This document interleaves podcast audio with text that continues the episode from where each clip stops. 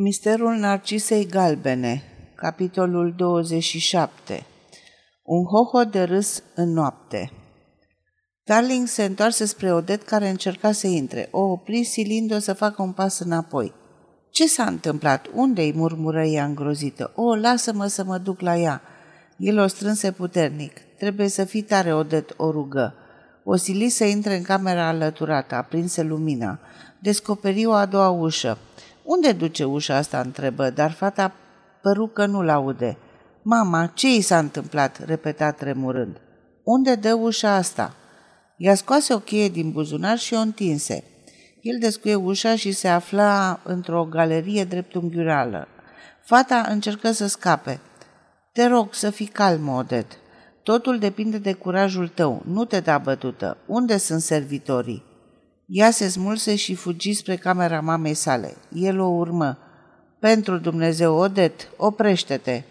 Ea intră, se aruncă la pământ, o îmbrățișă pe mama ei și sărută buzele reci.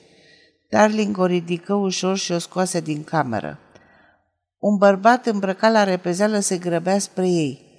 "Trezește femeile din casă," zise Tarling. "Doamna Ryder a fost asasinată." "Asasinată, domnule? Nu se poate. Grăbește-te, domnișoara Ryder a leșinat." O duseră în salon și o culcară pe canapea. După sosirea femeilor o părăsi. Se întoarse cu valetul în camera moartei. Ușa dinspre seră era încuiată. Drapeliile trase de Milborough nu păreau atinse. După poziția corpului și după expresia calmă de pe față, Tarling presupuse că moartea survenise instantaneu și neașteptat. Criminalul se strecurase probabil în spatele ei. Poate că în așteptarea fiiței sale, ea încercase să citească ceva, fiindcă o carte zăcea nu departe de corpul văzut pe podea. Cei doi ridicară moarta și o întinseră pe divan. "Ar fi bine să anunț poliția. Există telefon?" "Da, domnule," răspunse valetul. "Bine, nu va fi deci nevoie să ieși." Sună la poliția locală și ceru să fie chemat Whiteside. Zorile se ridicau încet. Tarling examină cuțitul, un cuțit obișnuit de bucătărie. Avea câteva inițiale pirogravate pe mâner, șterse de atâta folosință. Se vedea un M, un C și un A. M C A încercă să dezlege inițialele. Valetul reveni. "Domnișoara e într-o stare deplorabilă, domnule, am chemat doctorul." "Ai făcut foarte bine," zise Tarling. "Biata copilă a avut un șoc." Luă din nou telefonul și ceru la Londra o ambulanță, îl chema apoi pe Ling Chu. Avea încredere în chinez. Urmele erau încă proaspete și Li Chung avea un nas de copoi veritabil. "Să nu urce nimeni aici," ordonă valetului. "Când vin polițiștii și doctorul, lasă-i să intre prin față. Dacă nu sunt eu aici, ai grijă să nu urce nimeni pe aceste scări." Ieșii prin ușa din față și dădu o raită prin curte. Nu spera să găsească mare lucru în lumina tulbure a dimineții și nici criminalul nu mai putea să fie prea aproape. Proprietatea era întinsă și plină de pomi. Peste tot cărări. Într-un colț era un teren deschis unde nu se putea ascunde nimeni. În cealaltă parte se vedea ceva ce putea fi o căsuță pentru grădinar. Îndreptă lanterna într-acolo.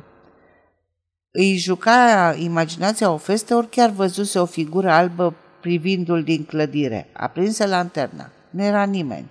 Se apropie de căsuță, o înconjura atent. Nimeni. I se păru că zărește o siluetă strecurându-se spre pâlcul de pin de lângă zid. Îndreptă lanterna într-acolo, dar distanța era prea mare și lumina prea slabă. Tarling începu să fugă. La marginea păduricii se opri și înainte pe vârfuri. Ar fi jurat că aude trosnituri de crengi puțin din înaintea lui. Reîncepu să fugă. De data asta nu mai era nicio îndoială. În pădure era cineva. Auzea pașii iuți ai fugarului. Fugi iarăși. Deodată auzi pașii în urma lui, probabil îl depășise pe necunoscut. "Cine e acolo? Ieși la lumină sau trag?" Nu se auzi niciun răspuns. Așteptă. L-auzi pe individ cățărându-se pe zid. Se întoarse într-acolo, dar nu văzu nimic. Apoi de undeva de deasupra se auzi un hohot de râs atât de diavolesc că îi îngheță sângele în vine. Zidul era acoperit de crengi rămuroase și nu vedea pe nimeni. "Coboară sau trag!" strigă din nou.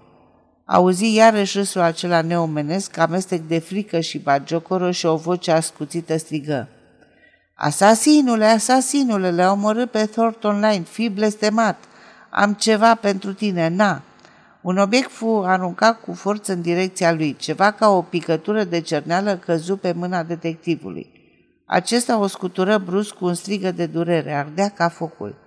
Îl auzi pe necunoscut coborând de partea cealaltă a zidului și luând-o la fugă. Se aplecă și privi ce mai rămase din proiectil. Era o sticluță pe eticheta căreia rămăsese intactă: vitriol.